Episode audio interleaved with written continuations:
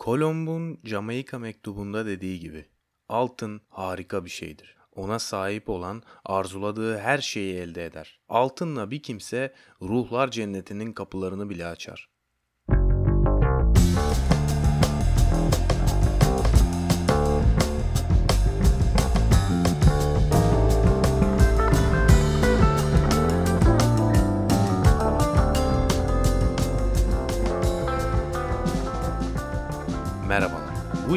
Yayında Kapital'in 3. bölümünü ele alacağız. İhtiyaçlarımızın dolaşımını ve uzun uzun parayı konuşturacağız. Paranın derdini dinleyeceğiz. Onunla metaları ele alacağız. Paranın devasa gücünü ve sıcaklığının kaynağına bakacağız. Bir önceki bölümde değişimi ele almıştık. Değişimin belli liberal şartlarda olması gerektiğini ve değişimin sağlanması için ortak bir dolaşım aracının değişimi hızlıca gerçekleştirdiğine yönelik ve bu aracınsa para olduğuna yönelik fikir edinmiştik. Bu ele aldığımız kitabın adı Kapital. Fakat hala sermayeye yani kapitale rastlayamadık. Buradaki mesele tabii ki kapitali hep birlikte görmemizdir. Kapitali bulmamızdır. Bunun için de kapitalist ilişkiye daha yakından bakmamız gerek. Üçüncü bölümde de bunu yapacağız. Ve üçüncü bölümün sonunda kapitalin ne olduğunu bulacağız artık. Genelde insanlar üçüncü bölümü okurken havlu atar ve bırakırlar kitabı. Çünkü kabul etmek gerekir ki üçüncü bölüm dolambaçlı ve uzun bir bölümdür. Fakat kitabın adını veren ilişki şekline bu bölümün sonunda rastlarız. Kapitalin ritmi biraz alışık olduğumuz tarzda bir ritim değil. Bunu bir koşuya benzeteceksek bu bir maraton koşusu. Fakat ilk bölümlerde kitap bir depar atmamızı istiyor.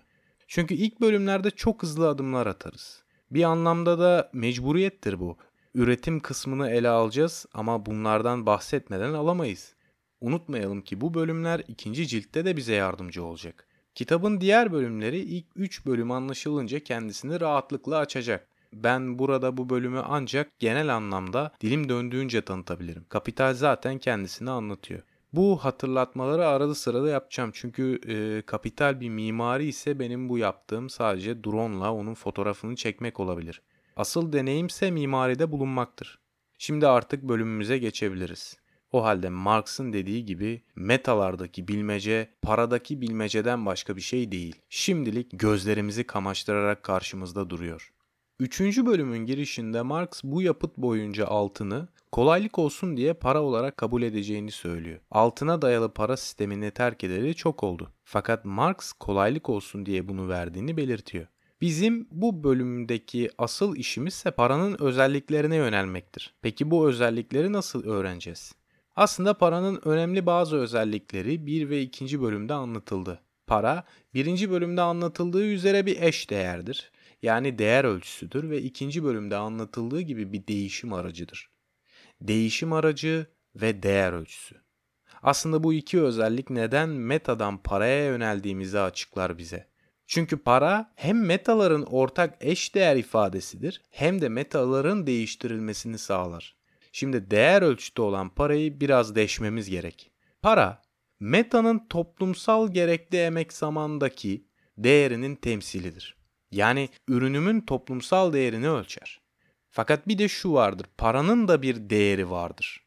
Altından değerini alıyor dersek altının değerinin yükselip alçalması veya aynı kalması da farklı bir olay demektir. Şimdi olmuş ve olabilir bir senaryo kuralım. Piyasaya altın fazla girdi diyelim ve böylece malın değeri artar diyeceğiz. O halde burada bir ayrım yapmamız lazım. Max bu ayrıma dair değer ölçüsü ve fiyat ölçüsü olarak paranın birbirinden tamamen farklı iki işlevi var diyor. Anlaşılmadıysa Marx'la gene söyleyelim. Değer ölçüsü olma işlevini yerine getiren yalnızca düşünsel para olmakla birlikte fiyat tamamıyla paranın fiili varlığına bağlıdır diyor. Yani ben daha ürünümü üretirken ürünümün değerini düşünebilirim. Fakat ürünüm fiyatlandığında para da bir meta olduğu için ve değeri düşüp yükseldiği için ürünümün değerini ölçmeyebilir ve ürünümün değerinden sapabilir. O halde tekrar edelim. Toplumsal gerekli emek zamanın temsili ve metaların değerini ölçmesi bakımından para değer ölçüsüdür. Fakat metanın değerini ölçerken kendi değerini de yansıttığı için fiyat ölçüsüdür. Para değerini altından aldığını varsayalım demiştik. O halde altının değerinin düşüp yükselmesi fiyat ölçüsüdür. Marx bunun için şunu diyor. Değer büyüklüğü fiyata çevrilir çevrilmez bu zorunlu ilişki tek bir meta ile bir değeri para meta arasındaki az ya da çok rastlantısal değişim oranı biçimini alır. Ama bu değişim oranı ya o metanın değerinin gerçek büyüklüğünü ifade edebilir ya da koşulların zoruyla bu değerden sapan altın niceliğini ifade edebilir. Demek ki fiyatla değer büyüklüğü arasında nicel uyumsuzluk olasılığı fiyat biçiminin kendisinde olan bir şeydir. Yani kısaca değer ölçüsü düşünsel bir ölçüttür. Fakat fiyat paranın değerinin yükselip alçalmasına göre değişkenlik gösterir. Değeri ölçmeyebilir yani. Burada bir fetişizm söz konusudur fark ettiysek. Örneğin 1848'deki gibi altına hücum dönemlerinde piyasaya ciddi miktarda altın girerse altın para değer ölçüsünün değeri aniden düşer. Marx devamında daha enteresan bir şey der. Yalnızca değer ölçüsü olarak para ile fiyat arasında nicel uyuşmazlık söz konusu değildir. Nitel bir tutarsızlık da vardır. Bu ne demek şimdi? Marx aynen şöyle diyor. Para metaların değer biçiminden başka bir şey olmadığı halde fiyat değeri ifade etmez olur. Kendileri meta olmayan vicdan, onur ve benzeri gibi şeyler sahipleri tarafından satışa sunulur hale gelir ve bir fiyatları olduğu için meta haline alırlar. Demek ki bir şeyin değeri olmadığı halde fiyatı olabilir. Şimdi burada soracağımız soru şu. Nasıl yani? Hani emek değer teorisi nerede? Hani metaların değerini toplumsal gerekli emek zamanla belirliyorduk. Bir şeyin değeri olmayabilir ama fiyatı olabilir diyor şimdi Marx. Bizimle dalga mı geçiyor? Hayır. Gündelik olarak metalara yaklaşımımız da bu çelişkilerle örülüdür aslında. Bu fetişizmin içinde yaşarız çünkü. Mesela Adrasan'da işlenmemiş bir arazi bakıyoruz. Mesela iki dönüm araziye 150 bin dedi satıcı. Bunun maliyetindeki fiyatı bu olsun der miyiz? Oturup hesaplayabileceğimiz bir değeri yoktur aslında. Fakat fiyatı vardır. Her metanın fiyatı vardır elbette. Fakat kimi metaların değer ölçüsünün ortalamasını düşünür ve fiyatının sapmasına yönelik bir sitem edebilirken bazı değeri olmayan metalara bu siteme edemeyiz. Mesela işlenmemiş toprak örneğini verdik. Üzerinde ne emek harcanmış ki değerine sitem edelim? Milyon tane belirsiz piyasa faktörüne dayanan bir fiyat. Değişken ve hareketli. İşlenmemiş toprağın hiçbir değeri yoktur aslında. Ama gene de pazarlığımızı yaparız. Ve bütün bu metaların hepsini aynı kefeye koyu veririz. Sonuçta hepsinin fiyatı vardır değil mi? Bu Marx'ın dediği üzere öyle bir fetişizm ki vicdanıma ve onuruma fiyat biçebilirim. Piyasaya sunabilirim, sonra vicdanım ve onurum meta olur. Ve bunların değerinin nasıl belirlendiğini de sormam. Mesela sosyal medyadaki ünlülerin, influencerların Instagram veya YouTube'da nasıl ürün pazarladıklarını görüyoruz. Mesela onlardan birinin bir arkadaşı olarak ama bu ürün gerçekten kötü desek o da reklam olduğunu söyler. Aslında onur, namus, vicdan veya sorumluluk duygusu gibi kavramlar tamamen iş başka, arkadaşlık başka şeklinde ayrılmıştır. Bir kişi iş dışında yalan söylediğinde yalancı, iş sırasında yalan söylediğinde iş gereği gibi bir bölünme yaşar. Namus, sorumluluk duygusu, vicdan, onur, erdem gibi kavramlar mevcut çağımızda etken geçerliliğini toplumda bir imaja sahip olma, statü temsili olma ya da güçlü bir pazarlama tekniği olarak kendisini gösterir. Bu enstrümanlar metanıza olan talebi güçlü bir şekilde etkileyebilir veya bu enstrümanların kendileri bir meta olabilir. Örneğin namusun dünyaca bir temel kabulü de cinsel erdemliliktir. Bunun bedendeki irasyonel bir temsili ise kadınlardaki bekarettir. Mesela genç kadınların bekaretlerini global escort sitelerinde açık arttırmayla 1,5 milyon dolarla 8-9 milyon dolar arası şeklinde yüksek fiyat aralığında Wall Street bankacılarına veya emekli politikacılara sattıklarına dair bir sürü haber biliyoruz. Demek ki namus alınıp satılabilen bir şeydir. Yani namus bir metadır. Namusun meta olarak alım satımında verimsiz ilişkiler sürmekteydi mesela. Mesela başlık parası gibi. Başlık parası değişim yasalarına ve dolayısıyla mülkiyet yasalarına uygun düşmez. Yani bir alıcı olarak başlık parasını verdim ve metayı satın aldım. Ben başlık parasını verip metayı satın aldıysam ve tümüyle ben ölene kadar benimse o halde satabilme özgürlüğüne de sahip olmalıyımdır. Fakat bu özgürlüğüm kültürel anlayıştan dolayı kısıtlanmıştır. Ama artık bu tarih oluyor. Global escort sitelerinde bekaret ya da namus kiralanır. Diyebiliriz ki tümüyle almak varken neden kiralayalım? Üstelik kiralayınca fiyatın düşmesi gerekmiyor mu? Aksine artıyor. Neden? Bunun nedeni de basittir. Efektif talep dediğimiz şey. Yani her kör satıcının bir kör alıcısı vardır. Siz bekaretinizi dünyaya açık arttırmaya çıkarırsanız illa yüksek fiyat veren çıkar. Yerel piyasanın ortalamasına da bağlılığınızı koparmış olursunuz böylece. Aynı zamanda değişim ve mülkiyet yasalarına da uygun düşer bu. Fakat emek değer teorisi namus dediğimiz metaya dair hiçbir şey diyemez. Anca diyeceğimiz şudur. Namusun bir değeri falan yoktur. Kapitalin bu kısmına dayanarak da metafetişizmi diyebiliriz ona. Çünkü değeri olmayan namus hem meta olmuştur hem de değer temsili olan fiyat konmuştur buna. Bir de şunu diyebiliriz. Emek değer teorisi değeri olan bir meta için geçerlidir. Yani bu teoriyi sınırlamış olduk. Ama tabii ki bunları diyerek kurtulamayız bazı sorulardan. Mesela denilebilir ki fiili olan fiyatsa fiyat gerçek değerden sapabilirse ve hatta değeri olmayan bir şeyin bile fiyatı varsa veya olabilirse neden emek değer teorisini kullanacağız ki? Şimdi kapitale dayanarak şu cevapları verebiliriz. Sonuç olarak Marx ikinci bölümde liberal değişim yasalarını da varsayıyor. Yani Marx stratejik bir tavır izliyor da diyebiliriz. Çünkü zaten Marx bize değeri olmayan bir şeyin fiyatı olabilir diyor. Emek değer teorisini sınırlandıran kişi bizzat kendisi. Şöyle temel bir cevap da verebiliriz. Diyebiliriz ki insanın tarihinde insanın hayatta kalma şekli emekten geçer. Balta yaptık, mızrak yaptık, elimizi kolumuzu kullandık, hayatta kaldık ve bu devam ediyor. Emek eni sonu doğadaki maddi olana alıp kendine veya bir başkasına uygun hale getirmektir. Bu katı maddi temeli reddedemeyiz. Her şeyin bir fiyatı olabilir. Bu fiyatlar değerinden de sapabilir. Hatta hiç değeri bile olmayabilir. Fakat asıl değer olan doğadaki nesneleri alıp ihtiyaca uygun dönüştürebilmektir. Bunu yapabilmek yani emek ve buna harcanan zamanı göz ardı edemeyiz. İnsan temelde böyle hayatta kaldı ve bu gerçeklik devam ediyor. Fakat bir fetişizm de vardır. Şimdi fazla dağıtmayalım ki toparlamamız kolay olsun. Paranın değer ölçüsü olma özelliği vardır dedik. Sonra para değer ölçüsü ve fiyat ölçüsü olarak işlev bakımından birbirinden ayrılır dedik. Değer ölçüsü insan emeğinin toplumsal biçimleşmiş halidir dedik. Yani bir telefon ürettim, çok uzun sürdü, yapması zordu, değeri yüksek olmalıdır diyemem.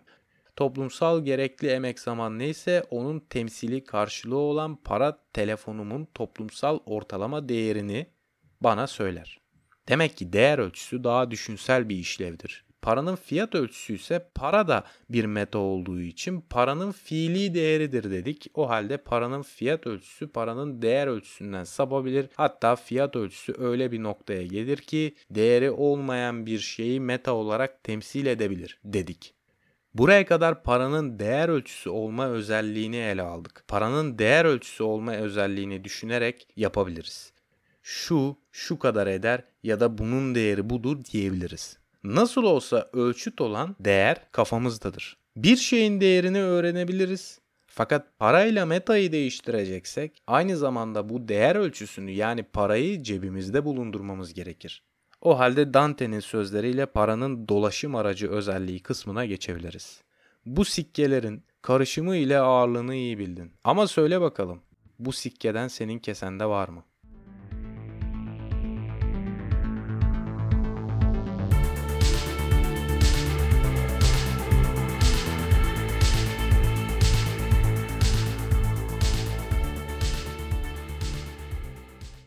Bu kısımda öncelikle Marx bir toparlama yapıyor bize. En baştan bu yana bir toparlama bu. Buraya kadar nereye vardı? Bu hayati derecede önemli kısmı baştan sona Marx'tan dinlememiz gerek. Şöyle, Bundan önceki bölümde metaların değişiminin çelişik ve birbirini karşılıklı dışlayan koşullar içerdiğini görmüş bulunuyoruz. Metaların böylece meta ve para olarak farklılaşması bu tutarsızlıkları ortadan kaldırmaz. Ama içinde bunların yan yana var olabilecekleri bir biçim, bir geçici anlaşma yaratır. Bu genel olarak gerçek çelişkilerin uzlaştığı yoldur.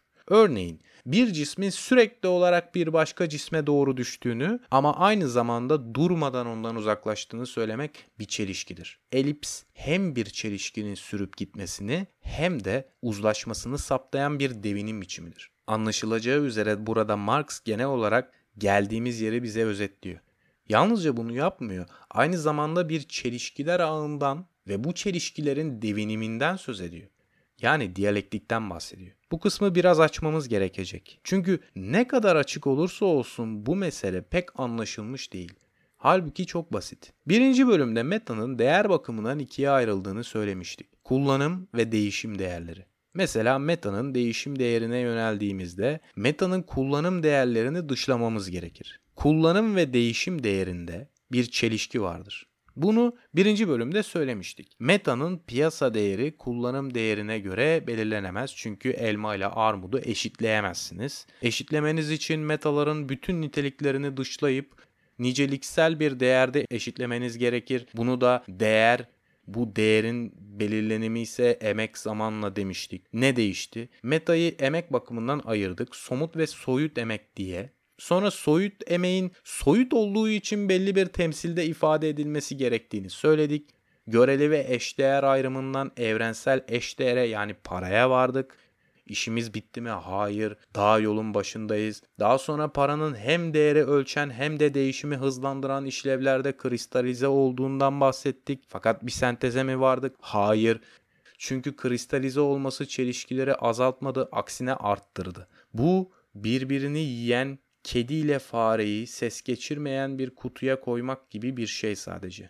Daha sonra değer ölçüsü olan paranın fiyat ölçüsü olan para diye iki ayrı işlevde olduğundan ve fiyat ölçüsü olan paranın değer ölçüsü paradan hem niceliksel hem de niteliksel olarak sapabildiğinden bahsettik.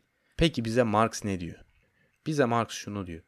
Çelişkinin çözülmediği fakat eklemelerle genişletildiğinden veya hafifletilmeye çalışıldığından söz ediyor. Buna ise bir elips örneğini veriyor. Kafamızda elipsi düşünelim.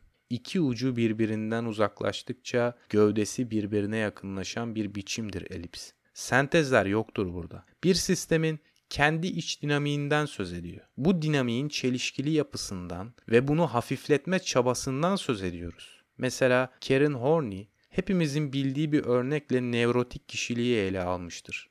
Örnek şu. Tanınmış bir mafya babası artık bu illegal, gayrimeşru işlerden sıkılır ve normal bir aile kurmak ister. Gerçekten de ne kadar gayrimeşru işler içinde bulunsa da normal bir aile kurmayı başarır. Artık evli, mutlu ve çocukludur. Fakat eski hayatı onun peşini bırakmamaktadır. Eski iş arkadaşlarıyla ailesi tanışınca türlü yalanlar uydurur ailesine. Uyuşturucu baronu olan arkadaşını parakende işi yapıyor ya da eski tetikçisini koruma görevlisi olarak tanıtır. Fakat çelişki ortadan kalkmaz. Sonuçta geçmişten kapanmamış defterler ve sürmekte olan mutlu bir aile vardır. Yalanlar ve göz kaçırmalar ne kadar durumu hafifletmeye gayret etse de çelişkinin gerginliği her zaman ortadadır. İşte diyalektik dediğimiz şey budur. Çelişkileri hafifletme gayreti çelişkileri ortadan kaldırma adına değildir. Bunları hafifletme ya da bir arada tutabilme adınadır. O halde bir yapının öğelerinin birbirini dışlayarak bir arada durabilmesine diyalektik deriz. Burada tabii ki yapı derken insanın ilişki yapısından söz ediyoruz. Gene psikolojiden bir örnek verecek olursak, mesela benim böcek fobim. Fobileri olan insanların çelişkili bir tutumda olduklarını rahatlıkla görebiliriz. Hatta kendileri de bunu bilirler. Böcek fobisi olanlar olarak böceklerin bizlere yakınlaşmasını bir güvenlik tehdidi olarak görürüz. Ne yapacakları belli değildir çünkü. Fakat biraz akıllıca düşünmeye kalktığımızda deriz ki hamam böceği aslında çok düşük güvenlik tehdidi barındırır. Korkulacak hiçbir şey yoktur aslında. Hamam böceği mi daha çok güvensizdir yoksa Türkiye trafiği mi? Tabii ki Türkiye trafiği. Ama böceklerden daha çok korkarız. Hem de yersiz ve saçma bir korkudur bu. Birçok şeyde olduğu gibi fobilerde insanın çelişkili, irasyonel yanıdır. Ben hamam böceklerinin çok olabileceğini düşündüğüm yerlere genellikle uzun kollu hırka giyerek giderim ki üzerime yapışırsa hırkayı üzerimden atabileyim diye. Bu da benim hafifletme şeklimdir. Bu hafifletme şeklim çelişkiyi ortadan kaldırmaya yönelik değildir. Gayretim sürdürülebilir bir çelişki oluşturmaktır. İnsanın çelişkili ya da irasyonel olduğuna dair burada sayamayacağımız düzeyde gözlemler mevcuttur. Burada tez, antitez ve sentez yoktur. Olsa olsa tez ve antitez vardır. Anlattığımız, içinde yaşadığımız ve temel çağdaş ihtiyaçlarımızı karşılamaya yönelik olan bu sistemin tarzı da çelişkili iç dinamiklere sahip bir tezdir. Marx'ın verdiği elips örneğinden ben bunu anladım. Yani Marx'ın yaptığı bir öğenin birbirini tutmayan yani çelişen işlevlerinin paralel şekilde genişledikçe genişlemesini göstermekten ibarettir. Çelişkiler genişledikçe birbirinden uzaklaşır, uzaklaştıkça yakınlaşır.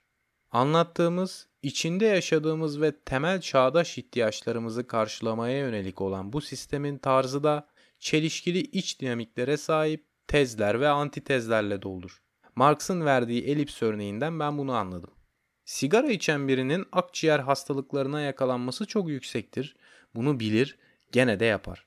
Fakat bu durumunu hafifletmek için bunu unutmak isteyebilir ve unutabilir. Böylece elipsin iki ucu genişler ve aynı zamanda iç kısmı daralır. Bunlardan özetle şu çıkar. Marx'ın bahsettiği diyalektik içselleştirilmiş bir çelişkidir kapalılığın aksine sürekli genişleyen bir çelişkiler ağıdır.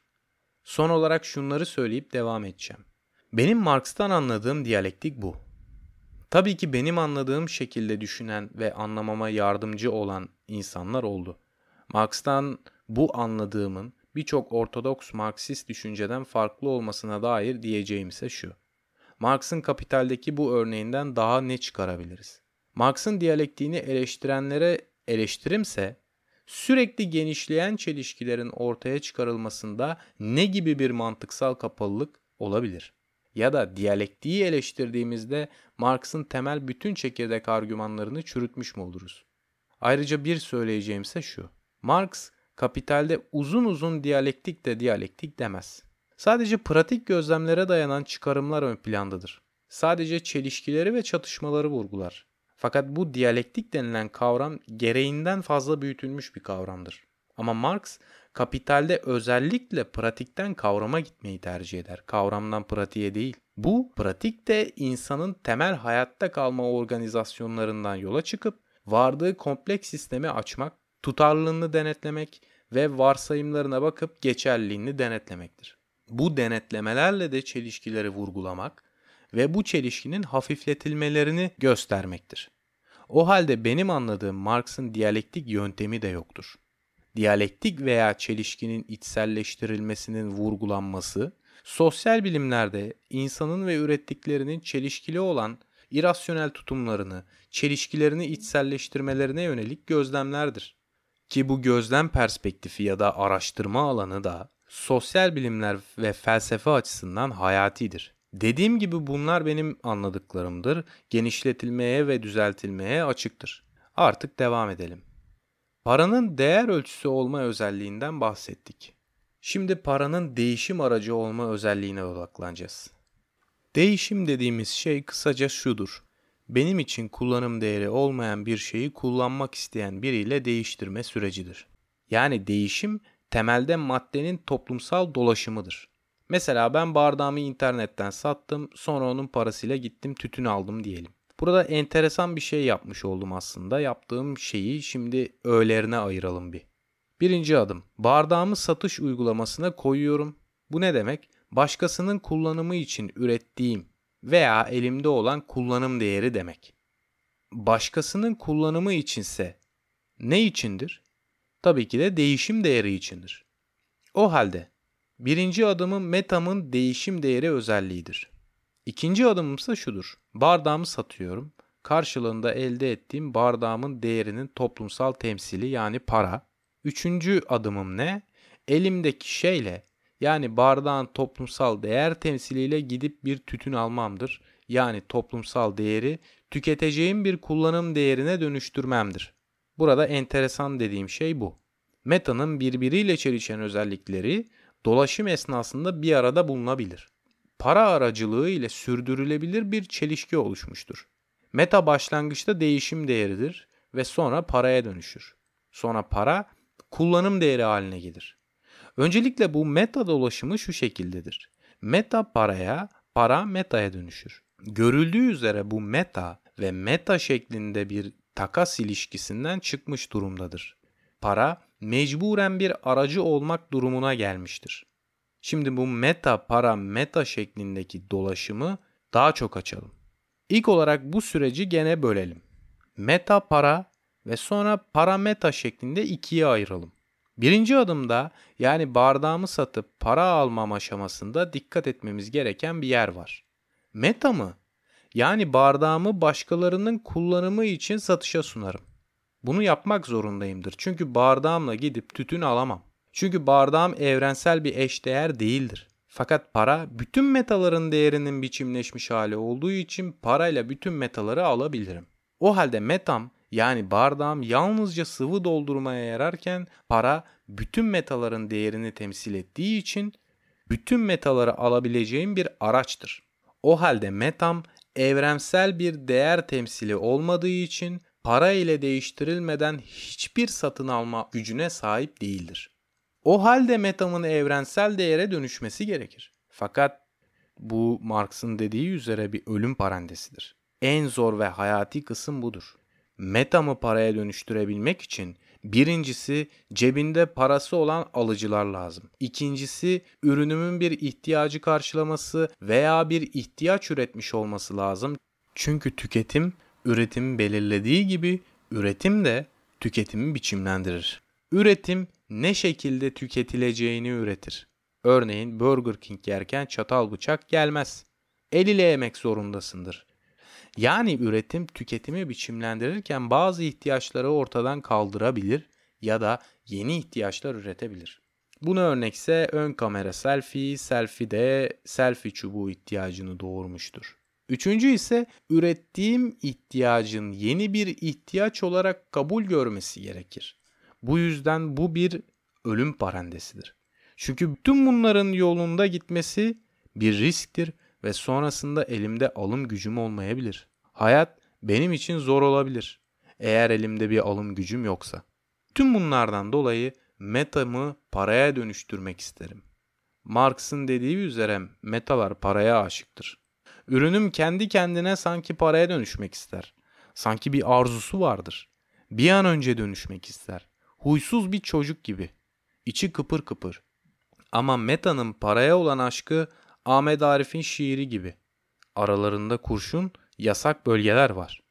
Ya da Shakespeare'in dediği gibi hiçbir aşk dikensiz değil. Yani Meta'nın yalnızca ihtiyacı karşılaması yeterli değil. Başka bir Meta'nın Meta'nın yerine almaması gerekir. Yani iPhone yeni ürününü satabilmesi için onu geçen telefonların olmaması lazımdır.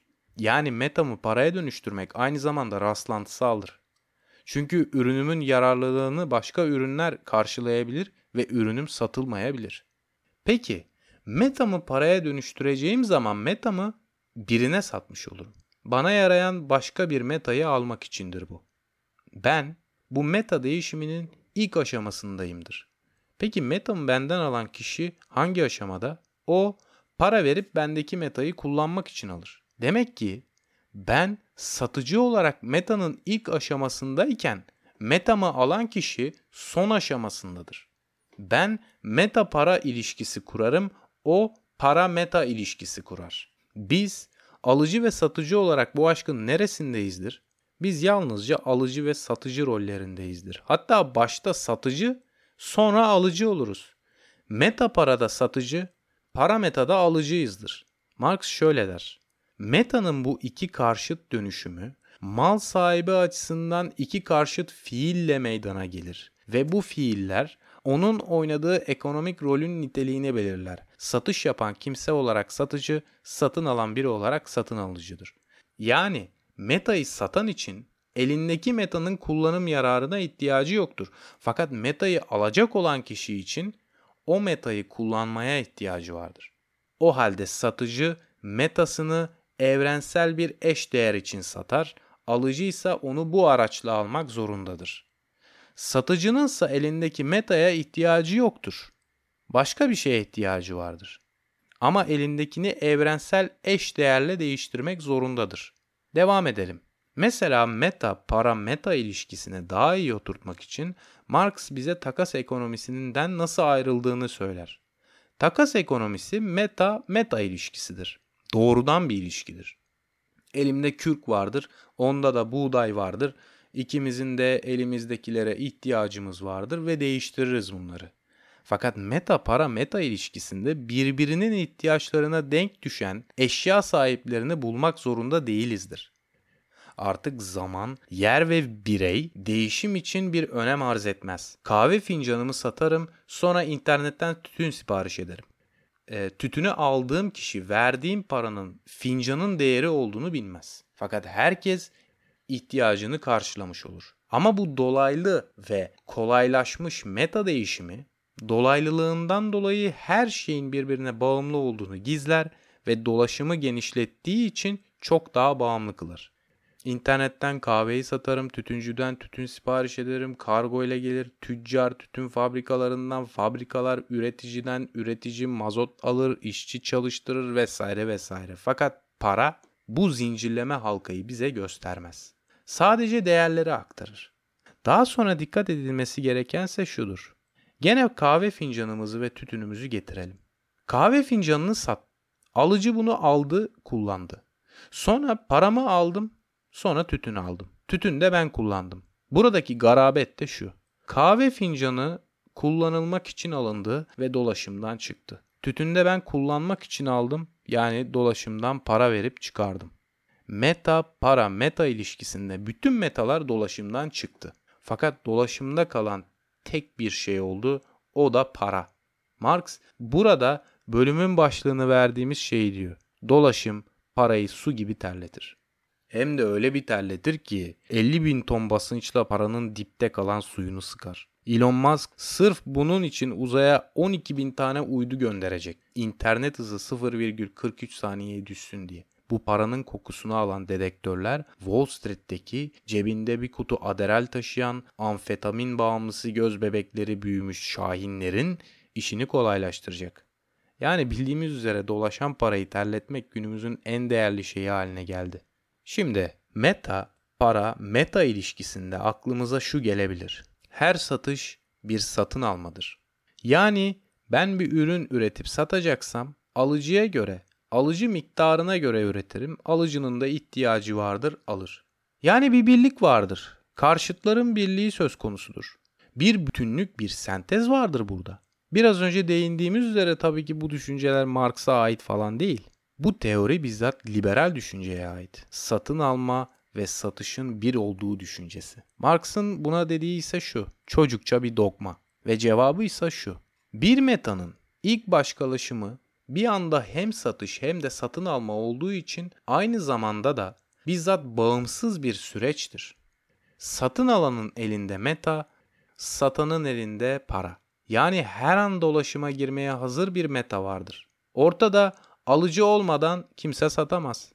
Ama sadece satıyor diye karşısındakiler almak zorunda da değildir. Can Baptista'ya göre meta para meta ilişkisi bir totoloji gibi bir şey. Meta paraya geçiverir. Bu teori 1930 yılına kadar kabul görmüştür. Marx'ın burada dediği ise alıcı almayabilir, satıcı satmayabilirdir alıcı ile satıcı arasında bir bağlılık olsa da bunların kendilerine ait iç dinamikleri de vardır. Yani bir güvensizlik ortamında param olsa bile almayabilirim. Aynı şekilde talep olsa bile satmayabilirim. Geleceği göremediği için alıcı ihtiyaçlarından kısabilir ve almayabilir. Satıcı karlı olsa bile korkabilir, güvenmeyebilir, üretmeyebilir. Bu durumlar için Marx eğer bir metanın tam başkalaşımının birbirini tamamlayan iki evresi arasındaki zaman aralığı pek büyükse ve satış ile satın alma arasındaki bölünme çok belirli hale gelmişse aralarındaki iç bağ yani bunların iç birliği kendisini bir bunalım yaratarak ortaya koyar. Marx birçok sebepten dolayı alım satım arasındaki zaman aralığının artmasından kaynaklı bir kriz olasılığından söz eder. Aslında kısaca değinir Marx buna. Krizleri asıl ele aldığı kitap ikinci cilttir. Devamında ise şunu belirtir. Bu nedenle bu biçimler yalnızca bunalım olasılığına işaret eder. Evet yalnızca olasılık.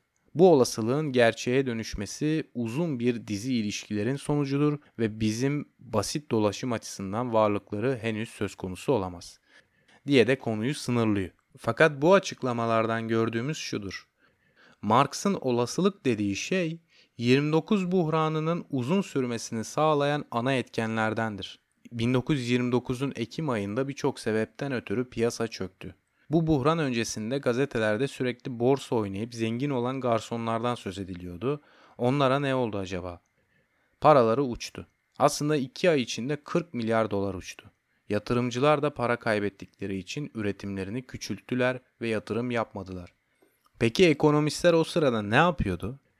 Sermaye sahiplerinin ceplerindeki akrebi henüz kitaplarına uydurabilmiş değillerdi. Cebinde parayı bulunduran üretici üretimini küçülttü. Çünkü güvenemedi. Çünkü onlar da para kaybetti. İşsizlik de arttıkça arttı. Toplumun çoğunluğu ne aldı ne de sattı. Piyasada para kıtlığı oldu. Sonra Marx'tan nefret eden girişimci, ateşli, entelektüel, pek sosyal, pek de zeki bir İngiliz kitap yazdı. Keynes. 29 buhranının uzunluğunu ve acemiliğini gördükten sonra say yasasını buhran dönemine dayanarak terk eder. Fakat Keynes Marx'tan garip bir şekilde nefret eder. Niye sevelim ki zaten Marx'ı? Çekilmez, öfkeli, takıntılı, sakallı. Bir de sevelim de komünist mi olalım? Hep birlikte taş ocaklarında mı çalışalım? Alman zırvalıkları bunlar. Ama şu gerçek var ki Marx da sert bir biçimde say yasasını reddetmiştir. Devamında bu bölümün yeni bir kısmına geçiyoruz. Paranın devinimi. Bu kısma da kısaca değinelim. Şimdi elimizde meta, para, meta dolaşımı var. Ve en son dediğimiz şey metalar dolaşımdan çıkar fakat geriye kalan tek şey para olur. Para dolaşımda kalır. Burada şöyle bir durum vardır. Para metanın temsilidir. Fakat paranın metayı dolaştırabilmesi için parayı dolaşımdan çekmesi gerekir. Yani kahve fincanımı sattığımda kahve fincanı dolaşımdan çıkmış olur. Sonra elimdeki kahve fincanı temsiliyle gider tütün alırım ve onu da dolaşımdan çıkartırım. Yani metalar dolaşımdan çıkmak isterler. Çünkü metalar başkalarının kullanımı için dolaşıma girerler. Para da metayı kullanıcıya ulaştırır ve onu dolaşımdan çeker. Daha sonra burada Marx paranın dolaşımının analizine girişir. Buradaki temel soru David Harvey'in dediği üzere şudur. Belli bir meta niceliğinin dolaşımı için ne kadar paraya ihtiyaç vardır? Marx birkaç sayfa süren ayrıntılı tartışmalardan sonra ise şu varsayımsal yasaya ulaşır. Yani metanın sayısına ilişkin dolaşım aracı olan para miktarı dolaşımdaki metaların fiyatlarının toplamıyla ortalama dolaşım hızı tarafından belirlenir. Bu sonuca ise Marx şu şekilde varır. Mesela internetten pipomu satıp 200 dolar elde ettim. Bu 200 dolarla AliExpress'ten ayakkabı aldım. AliExpress'i kargocuları, üreticiyi falan hiç saymayalım. Ee, Çinli tüccara para ulaştı. Tüccar da o parayla gitti çocuklarına oyuncak aldı. Çocuklar sevindi. Şimdi bu süre zarfına 5 gün diyelim. 5 günde gerçekleşen fiyatların toplamı 600 dolar. Bir kağıt paranın yaptığı hareket sayısı 3. Pipom'dan ayakkabıya, ayakkabıdan oyuncaklara. Dolaşan para miktarı ise 200 dolar. Marx bundan sonra şunu diyor bize. Bu durumda dolaşım süreci sırasında belli bir zaman aralığı için şu ilişkileri elde ederiz.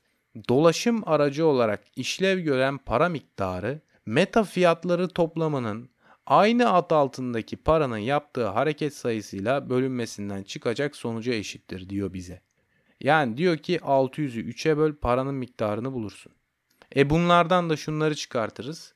Paranın dolaşımdaki hareketi ya da el değiştirmesi 5 günlük sürede artarsa bu paranın dolaşımdaki toplam sayısı azalır. Eğer 200 doların hareket sayısı azalırsa 200 doların toplam sayısı artar. Marx devamında bize şunu diyor. Dolaşımın emebileceği para miktarı belli bir ortalama dolaşım hızı için bilindiğine göre belli miktarda bir sterlin altın paranın bu dolaşımdan çekilmesi için aynı miktarda kağıt paranın dolaşıma sokulması yeterlidir ve bu marifeti bütün bankerler çok iyi bilir. Yani kısaca paranın ne kadar ortalama el değiştirdiğini biliyorsanız ona göre ister kağıt para ister plastik para kullanırsınız ve ona göre parayı dolaşıma sokarsınız. Devamında Marx bize paranın miktarının belirlenmesindeki bu üç değişkenin analizini yapar. Bunlar bildiğimiz üzere fiyatların durumu, dolaşımdaki meta miktarı ve paranın devinme hızı. O halde gerekli para miktarı bu üç değişkene göre farklılıklar gösterebilir. Burada dikkat etmemiz gereken kısım hakkında David Harvey şöyle diyor. Dolaşımı hızlandırmanın bir yolunu bulabilirseniz paranın hızı artar. Tıpkı kredi kartı kullanımında ve elektronik bankacılıkta olduğu gibi. Paranın hızı ne kadar yüksekse o kadar az paraya ihtiyaç duyarsınız ki bu ters yönde de doğrudur. Şurası açıktır ki paranın hızı kavramı önemlidir ve Federal Rezerv bugüne kadar doğru ölçümleri yapmak için büyük bir uğraş vermiştir. Ve David Harvey şöyle devam ediyor. Meta dolaşımı için minik altın tanecikleri iş göremez.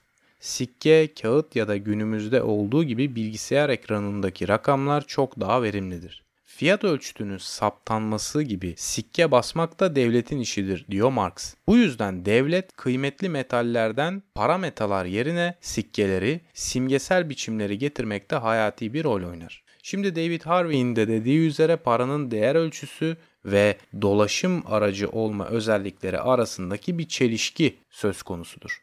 İlk yaptığımız şey paranın değer ölçüsü olma özelliğiydi. Şimdi ise paranın dolaşım aracı olma özelliğine yöneldik. Fakat bir çelişkiyle karşılaşıyoruz. Mesela paranın değerini belirleyen ölçüt altın madeni ise altın paranın dolaşım aracı olma özelliğini tökezletiyor. Çünkü altın dolaşımı hızlandırmak açısından verimli değil.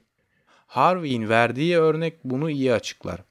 Bakkala çikolata almaya gittiğimde toz halinde altın verecek değilimdir. Çünkü bu çok verimsizdir internetin sanal paraları veya kağıt veya plastik paralar gibi sanal paralar paranın dolaşım aracı olması açısından daha verimlidir. Bir sonraki yarı tarihsel kısımda bunun kanıtlanması ile ilgilidir. Kısmımızın adı sikke ve değer simgeleridir. Burada Marx'ın yarı tarihsel, yarı mantıksal argümanlarla kanıtlamak istediği şey paranın dolaşım aracı olma özelliğinin bir simgeye dönüşmesi ve altın olan maddi değer ölçüsü olma özelliğinden kopması ve kopması gerektiğine yöneliktir. Şöyle başlar lafa. Paranın sikke biçimini alması dolaşım aracı olarak işlev görmesinden çıkmıştır. Yani altın ağırlığının dolaşım esnasında daha rahat temsil edilebileceği güvenilir simgeler gerekmektedir. Mesela paranın sikke olarak kullanımı esnasında 10 gramdan oluşan altın sikkenin 8 grama aşınarak elden ele geçerek düştüğü saptanmıştır. Fakat sikke hala 10 gram değerindedir. Dolaşım esnasında paranın maddi temelini kaybettiği saptanmıştır yani. Fakat o maddi temel varmış gibi dolaşım devam eder. Çünkü dolaşım esnasında sikke 10 gram altının temsilidir. Sikkenin ağırlığının altın temsiline uymaması devletin bastığı simge ile gerçek ağırlık arasındaki çelişkidir. Daha sonra hem dolaşım hızını hem de maddi ağırlıkla devlet simgesinin çelişmemesi için gümüş veya bakır gibi daha önemsiz madenler rol oynar. Fakat gümüş ve bakır altından daha fazla aşınmaktadır. Devletin gümüş ve bakır paralara verdiği değer keyfi olarak saptanır çünkü bunların da ağırlığı sürekli değişmektedir. O halde der Marx, sikke olarak altının işlevi altının madeni değerinden tamamen bağımsız hale gelir. Bu nedenler kağıt para gibi nispeten değersiz şeyler onun yerine sikke görevini görebilirler. Devamında Marx bu kısmı özetleyici nitelikte şunu diyor. Deyim yerinde ise burada paranın işlevsel varlığı maddi varlığını yutmaktadır. Yani paranın altına dayalı değer ölçütü olma özelliği dolaşım aracı halindeyken tamamen dışlanır. Şimdi ise asıl kısmımıza yani son kısmımıza geldik. Buraya kadar paranın işlev görürken birbirini dışlayan iki özelliğini ele aldık. Bunlar paranın değer ölçüsü ve dolaşım aracı olması özellikleriydi.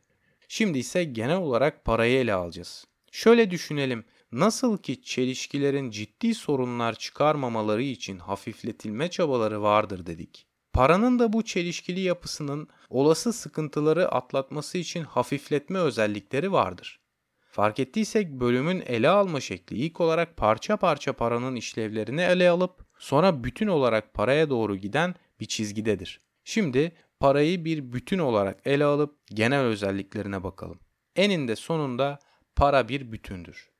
Eğer buraya kadar dinlediyseniz bu kısım bu bölümün en heyecan verici kısmı bana göre. Şimdi paranın birinci genel işlevine geçebiliriz. Para yığma veya tutma. Para bir değer ölçüsü ve dolaşım aracı olmadığı durumlarda bile cepte tutulabilir. Peki neden böyle bir işlevi vardır? Hem dolaştırmıyoruz hem de bir şeyin değerini ölçmüyoruz ama parayı tutuyoruz. Neden? Hemen Marx'a dönelim.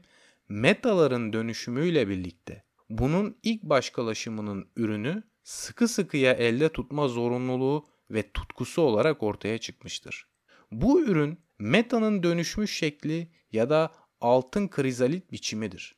Artık metalar başka metaları satın almak için değil, bunların meta biçimini para biçimi ile değiştirmek için satılmıştır. Metaların dolaşımını etkileyen salt amaçlar olmalarından bu biçim değişikliği kendi başına bir amaç, bir hedef haline almıştır. Yani para bir küme halinde taşlaşıyor ve satıcı para yığıcısı oluyor diyor bize Marx. Parayı elimizde tutarız. Parayı gömeriz.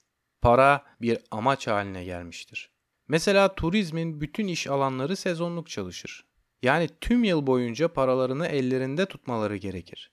Aylık çalışanlar da tüm ay boyunca paralarını ellerinde tutarlar. Tarım çalışanları da böyledir vesaire vesaire. Aslında herkes böyledir. Kazanç belli bir zaman aralığında gerçekleşir ve o sıra boyunca paranız olması gerekir. Bu yüzden sistemimiz parayı elimizde tutmamızı zorunlu kılar. Çünkü satışı belli zamanlarda yaparken harcamalar günlük olarak gerçekleşir. Ayrıyetten satış olmadığında veya işsiz kalındığında hali hazırda bir paraya ihtiyaç vardır. Para metaların değerini temsil ettiği için bir alım gücüdür. Bu parayı tutma zorunluluğunun yanı sıra paralı olmanın diğer bir özelliği ise toplum nezdinde her anlamda bir güç, statü temsili olma özelliğidir. Para bir güç temsilidir. Dolaşım geliştikçe metalar artmış ve alım gücünün simgesi olan para kültürel bir değer kazanmıştır. Yani bu ufacık şey sosyal hayatımızın her alanında bir kolaylık anahtarı olup çıkmıştır. Shakespeare buna dair şöyle der. Altın, sarı, göz kamaştırıcı, değerli altın. Bunun şu kadarı karayı ak, çirkini güzel, eğriyi doğru, adiyi soylu, yaşlıyı genç, korkağı yiğit yapar. Çeker güçlü insanların yastıklarını başlarının altından bu sarı köle din de kurar, din de bozar. Kutsal lanetliği hayran eder herkesi kocamış cüzzamlıya. Hırsızlara yer, senatörlere kürsüde ün, şan, saygınlık kazandırır. Odur geçkin dullara yeniden koca bulan. Gel lanetli maden, ortamalı orospusu insanlığın. Parayı tutma hırsı üretilmiş her metanın alınabilme imkanı değildir yalnızca. Bu satın alma gücünden bütün dünyanın zenginliklerinden faydalanabilmek veya özgürlük alanının genişlemesi değildir. Aklımıza ilk bunlar gelse de bunlar paranın gücünün yalnızca küçücük bir kısmıdır. Para gerçekten güzeldir ve para gerçekten büyüleyicidir. Marx devamında bize para hırsı hakkında hayati mi hayati bir tespit sunar. Para hırsı doğası gereği doymak bilmez diyor. Ve devamında paranın niteliksel ve niceliksel özellikleri arasında bir ayrım yapıyor. Para niteliksel olarak var olan ve olmakta olan bütün metaların alınabilmesi demektir. Hatta bundan da fazlasıdır. Gelecekte olacak olan metaların da alım gücü paradır. Hatta bundan da fazlasıdır.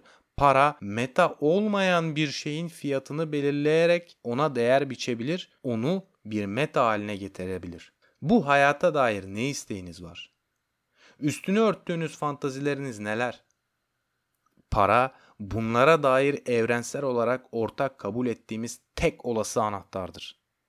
Bu yüzden parayı isteriz. Para bizi biz yapan değerlerimizi sorgulatır ya da yok eder. Bu yüzden bir tek var olana değil, olacak olana da, olabilir olana da sahip olma düşüncesi yalnızca mümkün isteklerimizin değil, fantazilerimizin de başlangıç anahtarıdır. Peki, paranın yalnızca niteliksel özelliklerinin uçsuz bucaksız olduğunu biliyoruz. Ama paranın niceliksel bir özelliği de vardır. Bu da paranın sınırlı olmasıdır. Bütün var olan ve olacak olanların anahtarı paradır. Fakat cebimde yalnızca 200 lira vardır. Paranın nitelikleri, potansiyeli sınırsızdır fakat miktarı sınırlıdır. Bu yüzden bu sistemde para hırsı bitmez. Paranın niceliksel sınırı yani miktarı bizim sinirimizi bozar. Paranın nitelikleri bana benimle her şeyi elde edebilirsin diyor fakat cebimdeki para miktarı bütün yapabileceklerime dair bir kurt kapanı görevi görüyor. Marx bu durumum için şöyle der. Paranın niceliksel sınırlılığı ile nitel sınırsızlığı arasındaki bu karşıtlık istifçi için Sisyphos benzeri emek biriktirmesinde, para yığıcısı için sürekli bir mahmuz olur. Bu tıpkı aldığı her yeni ülkede yalnızca yeni bir sınır gören bir fatihi andırır. Bu komik ve akıl almaz vaziyetimizi Marx doyumsuz fatihlerle ve cezasından dolayı bir kayayı sürekli yukarı taşıyan Sisyphos'la açıklamıştır. Camus'un Sisyphos denemesinde insanı hayatta tutan tetikleyici unsurun umut olduğu söylenir. Fark ettiysek Marx daha ileri gitmiştir. Umudun içini açmıştır bize. Bu paradır. Marx'ın kapitale eklemediği fakat Grundrisse de söylediği bir şey de şudur. Para güç demektir. Ama paralı olduğunuzu topluma göstermeniz için parayı harcamanız gerekir. Paralı olduğunuzu paranızı eksilterek gösterebilirsiniz. O halde meta nasıl ki dolaşımdan çıkmak istiyorsa para da dolaşımda kalmak istiyor. Marx devamında para sevdalısını şöyle açıklıyor. Para yığıcı bunun için altın fetişi adına bedeni zevklerden fedakarlık yapar. Kutsal kitabın perhiz bahsine büyük bir içtenlikle uyar. Öte yandan dolaşımdan ona metalar biçiminde katmış olduğundan fazlasını çekemez. Ne kadar çok üretirse o kadar çok satabilir. Çok çalışmak, tutumluluk ve hasislik onun başlıca üç erdemidir. Ve çok satıp az satın almak ekonomi politiğin özetidir. Cimrilik, kapitalist dönemin başından bugününe en değerli bulunmuş patolojidir. Adam Smith ulusların zenginliğinde soylulara yani atalarına sitem eder. Aylak oldukları için, az çalıştıkları için.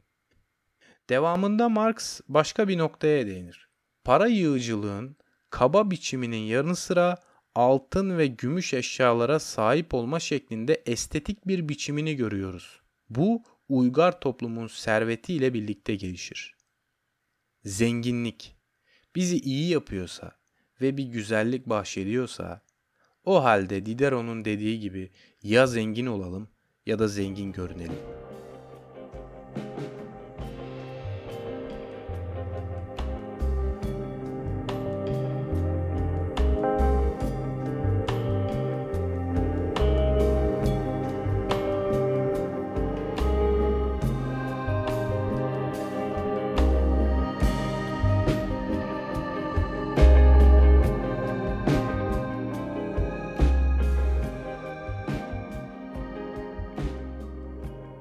Şimdi ise konumuzu toparlayalım. Para yığmanın ya da tutmanın birinci işlevi satışımızı gerçekleştirme süresine kadar olan sürede yaptığımız harcamalar içindir. Para yığmanın ikinci işlevi ise sosyal, kültürel bir güç, bir statü temsili olmasıdır. Paralı olmak veya parayı bulmak hayatımızın tüm alanlarına zuhur etmiştir. Marx, para tutmaya dair bir önlem olma özelliği taşıyan üçüncü bir işlev daha söyler. Bunalım ve toplumsal çalkantılar sırasında başvurulabilecek bir kaynak olmasıdır bu. Marx burada paranın değer ölçüsü ve dolaşım aracı olması işlevleri arasındaki karşıtlığın para tutma veya gömüleme ile hafifletilebileceğini ifade ediyor. Tutulan para meta üretimi artarsa dolaşıma sokulabilir, insanlar ellerindeki parayı ucuzlamış metalara yöneltebilir. Mesela dolaşım hızı artarsa ve bundan dolayı gereken para miktarı azalırsa gene insanlar bu sefer de metanın değeri arttığı için harcamayı kısabilir ve parayı dolaşımdan çekebilirler. Harvey'in dediği üzere para tutma işlevi dolaşımın yükselme ve alçalmalarını hafifletmekte kritik bir rol oynar. Günümüzde Marx'ın bu dediğinin kurumsal bir karşılığı da merkez bankalarıdır. Bunalım ve olası toplumsal çalkantılarda tek tek bireylerin para tutması ve harcaması gibi bir duruma ek olarak Merkez Bankası önemli bir kaynak işlevi görür. Devam edelim. Paranın para yığma yani tutma özelliğinin dışında Paranın bir diğer özelliği ise bir ödeme aracı olmasıdır. Paranın ödeme aracı olma özelliği de para tutma veya para yığma işleviyle aynı zorunluluktan doğar. Yani bir çiftçi dönemlik çalışır ama tüm yıl boyunca cebinden harcama yapar. Olası aksaklıklar paraya ihtiyacı doğurabilir. Burada da paranın ödeme aracı işlevi ona yardım eder. Cebimdeki para bitince borç alırım, ihtiyaçlarımı karşılarım, daha sonra ise bir yıl boyunca öderim yani ödeme aracı olan para işlevi, para dolaşımı ile meta dolaşımı arasında bir zamansal boşluk yaratır. Harvey'in de dediği üzere ödeme gününe kadar dolaşıma gerçek para girmediğinden mübadelelerin dolaşımda kalması için toplamda daha az para gerekir ve bu da değer ölçüsü olarak para ile dolaşım aracı olarak para arasındaki gerilimlerin çözülmesine yardımcı olur. Yani bazı ihtiyaçlarımı karşılamak için borç alırım. Sattığım her neyse sattığımın değeri çağdaş, temel ihtiyaçlarımı karşılamaya yetmeyebilir. Yani dolaşıma sokabileceğim param kalmaz. Bu durumları hafifletmek için borç alırım. Şimdi dönelim meta para meta ilişkisine. Bu ilişkide rol alanlar alıcı ve satıcılardır. Borç ilişkisinde de öyle. Ama borç ilişkisinde bir kiralama söz konusudur. Buna biz alacaklı ve borçlu ilişkisi deriz. Marx buna şöyle bir tarihsel ekleme yapar. Eski dünyada sınıf savaşımları borçlu ile alacaklı arasında bir savaşım biçimini almış ve Roma'da borçlu pleblerin mahvolması ile sonuçlanmıştır. Köleler bunların yerlerini almıştır. Orta çağda çatışma ekonomik temeliyle birlikte onun üzerine kurulan siyasal güçlerini de yitiren borçlu feodallerin mahvolması ile sonuçlanmıştır. Ne var ki bu iki dönemdeki borçlular ile alacaklılar arasındaki para ilişkisi yalnızca söz konusu sınıfların dayandıkları genel ekonomik koşullar arasındaki derin uzlaşmaz karşıtlığı yansıtır. Fark ettiysek Marx ilk defa bir sınıf savaşımından söz eder. Aslında bizi birkaç bölüm sonrasına hazırlamaktadır. Şimdi biz de bu alacaklı ile borçlu arasındaki ilişkiye bakalım. Mesela banka yani tefeci ile kurulan ilişki buna örnektir. Banka bana para satar, ben o parayla ne ihtiyacım varsa onu karşılarım, sonra anlaşmamız gereği geri öderim. O halde burada meta ilişkisi biraz farklıdır. Biraz önce bahsettiğimiz meta para meta ilişkisi gibi değildir. İlk olarak parayla başlar, sonra ise parayla son bulur. Biz bu ilişki tarzına meta para meta şeklinde bir dolaşım ilişkisinden çıktık fakat vardığımız yerde başka bir ilişkiyle yani para meta para gibi bir dolaşım ilişkisine vardık. Eğer hedefim belli bir metaysa yani belli bir metanın yararlılığı ise meta para meta ilişkisi kurarım. Bir şeyimi satarım, paraya dönüştürürüm ve ihtiyacımı karşılarım. Fakat amaç paraysa paramı ihtiyacı olana satarım, sonra ise geri para alırım. Fakat ya borcu ödeyemiyorsam? Para kazanamadıysam ne olacaktır? Borcu borçla kapatmaya çalışırım. Olacak olan şudur. Şimdi de Marx'ın buna cevabını uzunca dinleyelim. Paranın ödeme aracı işlevi sınırsız bir çelişkinin varlığını ifade eder. Ödemeler birbirlerini dengeledikleri sürece para yalnızca bir hesap parası, bir değer ölçüsü olarak düşünsel bir işlevi yerine getirir.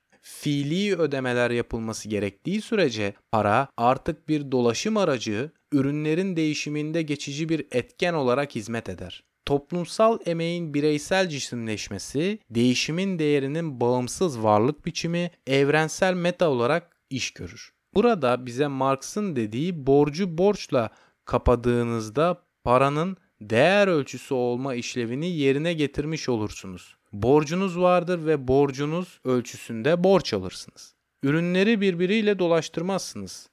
Eğer böyle toplumsal anlamda bir çıkmaza girildiyse şimdi Marx'tan devam edelim. Bu çelişki para bunalımı diye bilinen iktisadi ve ticari bunalımların bu evrelerinde açıkça görülür. Bu gibi bunalımlar ancak uzayıp giden ödemeler zincirinin ve bunların kapanması için yapay bir sistemin iyice geliştiği yerlerde görülür. Bu mekanizmada genel ve yaygın bir bozukluk olduğu zaman bunun nedeni ne olursa olsun para birdenbire ve doğrudan hesap parasının düşünsel biçiminden çıkar ve nakit para haline alır. Sıradan mallar artık onun yerini alamaz. Metaların kullanım değerleri değersiz hale gelir ve onların değeri de kendi bağımsız biçiminin varlığı içerisinde kaybolur. Yani Marx'ın dediği üzere uzayıp giden ödemeler zincirinde şu vardır. Borç sürekli katlanır, para da dolaşım işlevini kaybettiği için uçmaya başlar. Devam edelim. Bunalım ön gününde burjuvazi bolluğun verdiği sarhoşlukla kendine güven içerisinde parayı boş bir hayal ilan eder. Yalnızca metadır para olan. Ama şimdi her yerde şu çığlık vardır. Yalnızca paradır meta olan. Karaca'nın su peşinde koşması gibi onun ruhu da para, o biricik servet peşinde nefes nefesedir. Bunalım sırasında metalarla onların değer biçimi para arasındaki zıtlık mutlak çelişki düzeyini yükselir. Bu gibi durumlarda para hangi biçimde görünürse görünsün hiç önemi yoktur. Ödemeler ister altınla ister banknot gibi kredi parasıyla yapılsın. Para kıtlığı devam eder. Bizse bu hikayeyi iyi biliriz aslında. Hatta Inside Job ya da Kapitalizm A Love Story gibi popüler belgeseller bu süreci bize açık açık anlatır. Yani 2008 krizinden haberdarız.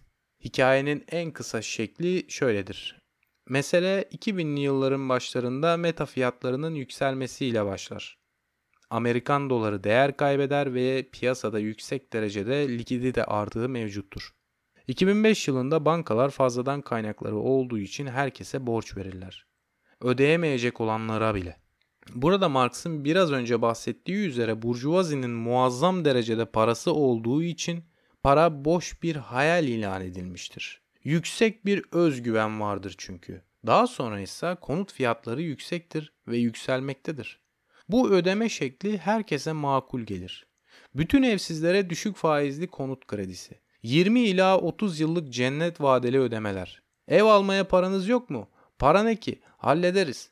Daha sonra ise insanların borçlarını ödeyeceği kanaatinde olunduğu veya öyle varsayıldığı için borç senetleri şirketlerce alınıp satılmaya devam eder. Sonra konut fiyatları yükselmemeye başlar. Vadesi gelen ödemeler ödenememeye başlar. İnsanlar evsiz kalır. Para kıtlığı oluşur. Marx'ın dediği üzere başta meta parayken sonra para meta haline aldı para kıtlığı devamlılığını sürdürdü. Federal Rezerv piyasaya para sürenerek. Devam edelim. Paranın ödeme aracı işlevinin bir diğer sonucu daha vardır. Büyüme. Marx buna dair şunu der. Paranın ödeme aracı olarak gelişmesi, borçlanılmış miktarların ödenme tarihi için para biriktirilmesini gerektirir. Zenginliğe kavuşmanın belli bir yolu olarak para yığma, uygar toplumun ilerlemesiyle ortadan kalkarken ödeme aracı rezervlerinin oluşumu bu ilerlemeyle birlikte artar. Yani ödeme aracı olarak para daha kısa zamanda zengin olmayı sağlayabilir. Paranız işletme kurmaya yetmeyebilir fakat kredi çekip işletirken ödeyebilirsiniz. Bu da finans alanlarının önünü daha çok açmayı sağlar. Şimdi sonraki bölümü oluşturan ve kitabın adını veren bir sıkıntıya değindik aslında fark ettiysek. Paranın ödeme aracı işlevine para meta para demiştik. Peki buradaki ciddi farkı görüyor muyuz? Bu dolaşım ilişkisi basit dolaşım ilişkisinden çok farklı. Basit dolaşım ilişkisinde fincanımı satarım, para alırım, sonra ihtiyacımı karşılarım. meta paraya, paradan metaya dönüşür. İlk meta ile son meta arasında fark vardır. İhtiyacım olmayan bir şeyi satarım, bunu ihtiyacım olan bir metaya dönüştürmek için yaparım. Fakat bu dolaşım ilişkisi şöyledir. Banka para verir, sonra o metaya dönüşür, sonra geri para alır. Paranın özelliği değişmez. Başta verdiğim parayla sonda aldığım para özellik bakımından aynıdır. Yani diyebiliriz ki meta para meta ilişkisi benim için yararsız bir nesneyi satıp yararlı bir nesneyi satın almak içinken para meta para ilişkisi yararlı bir nesneye ulaşmaktan ziyade parayla başlayıp parayla son bulduğu için bizzat paranın kendisi içindir.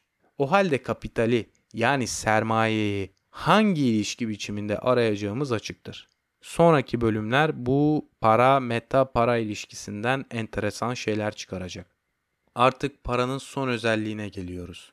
Evrensel para olma özelliği. Marx bunun için şunu diyor. Para maddi biçimi aynı zamanda soyut insan emeğinin doğrudan doğruya toplumsal cisimleşmiş biçimi olan meta niteliğini tam anlamıyla ancak dünya pazarında kazanır. Yani Marx'ın dediği ne kadar devletler kendi piyasalarını ve paralarını iyi bir şekilde düzenlese de dünya piyasalarına ve onların ortak evrensel paralarına bağımlıdırlar.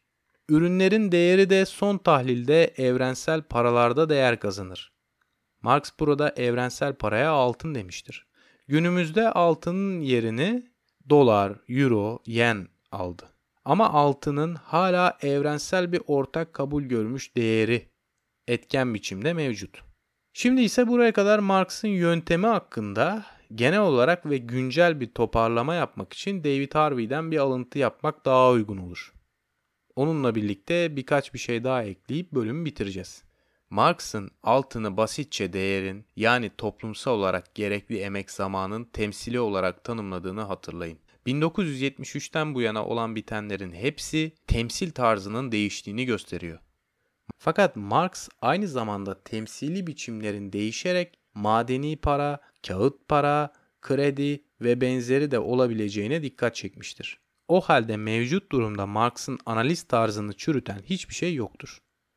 Fiilen şöyle olmuştur. Belli bir para biriminin tüm diğer para birimleri karşısındaki değeri ulusal ekonomide üretilen toplam metaların değeri tarafından belirlenmektedir bütün bir ekonominin genel üretkenliğinin burada önemli bir değişken olduğu açıktır.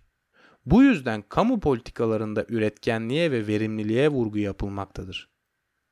Harvey'in dediği üzere bölümün başında Marx altını kolaylık olsun diye verdiğini söylüyor.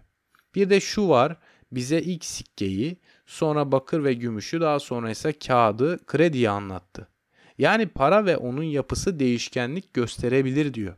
Daha sonra ise Harvey'in dediği üzere paranın değeri belli bir madene dayanmıyor günümüzde. Ama üretilen metaların değerlerine dayanıyor veya dayanmalı. Dayanmalı çünkü Marx'ın dediği üzere sapmalar da çok oluyor. Marx'ı çürüten veya eksik gösteren bir noktada değiliz bu konuda. Harvey'den devam edelim. Tüketici güveni ve istihdam konusunda istatistikler iyi görünüyorsa para biriminin değeri yükselir. Bu veriler fiilen ulusal ekonomi kurgusunu inşa eder. Fakat gerçekte böyle bir şey yoktur. Marx'ın deyimiyle bu fetiş bir yapıntıdır. Spekülatörler devreye girip verileri bozabilir. Bazı göstergeleri diğerlerinden daha önemli gösterebilir. Kendi görüşlerine hakim kılabilirlerse para birimleri üzerinde spekülasyon yaparak servet kazanabilirler. Örneğin George Soros Britanya sterlinine karşı Avrupa döviz kuru mekanizmasını oynayarak ve ulusal ekonomiyi kendisinin daha iyi yorumladığına piyasayı inandırarak birkaç gün içinde 1 milyar dolar kazandı. Değer yani metada var olan toplumsal gerekli emek zamanla parasal sistemin bu değeri temsil etme yolları arasındaki zorlu ve sorunlu bağı anlamak için Marx'ın analizi ikna edici bir yöntem sunmaktadır bu temsillerde neyin kurmaca ve hayali olduğunu, sonuçta ne gibi çelişkiler belirdiğini gözler önüne sererken kapitalist üretim tarzının yine de bu ideal unsurlar olmadan işleyemeyeceğini de gösterir. Marx'ın daha önce işaret ettiği gibi fetişizmden kurtulamayız ve insanlar arasındaki maddi ilişkilerin ve nesneler arasındaki toplumsal ilişkilerin tersine dönmüş dünyasında yaşamaya mahkumuz. İleri giden tek yol içsel çelişkilerin analizini genişletmek, hareket etme şekillerini anlamaktır. Aynı zamanda ne gibi gelişim olanakları ya da kriz potansiyelleri yarattığında anlamak zorundayız. Bana öyle görünüyor ki Marx'ın araştırma yöntemi mevcut tehlikeli durumumuzu anlamak için uyarlamamız gerekse bile örnek niteliğindedir. Evet, artık bu yayının sonuna yaklaştık. Yani Kapital'in ilk 3 bölümlük deparını da attık. Bundan sonra orta tempoda bir ritim bizi bekliyor. Fakat sanmayalım ki bu mimari tek düzey olmaya başlayacak. Hayır. Kimi zaman ekonomik rolleri konuşturacağız. Kimi zaman formülasyonlara dalacağız. Kimi zamansa tarihsel ilginç ayrıntılara göz atacağız. Tabi ilk önce bunu göze almamız gerekir. Robert Heilbronner'ın dediği üzere bu işi yapmaya cesaret edecek olanlar 2500 sayfayı okumayı göze almalıdır. Ama ne sayfalar?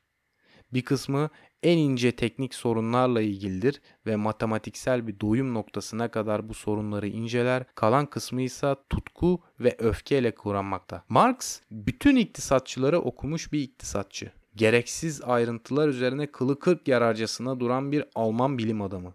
Sermayenin sıcak kanına susamış bir vampir olduğunu ve dünyaya baştan aşağı her gözeneğinden kan ve pislik akarak geldiğini yazabilen duygusal bir eleştirmen.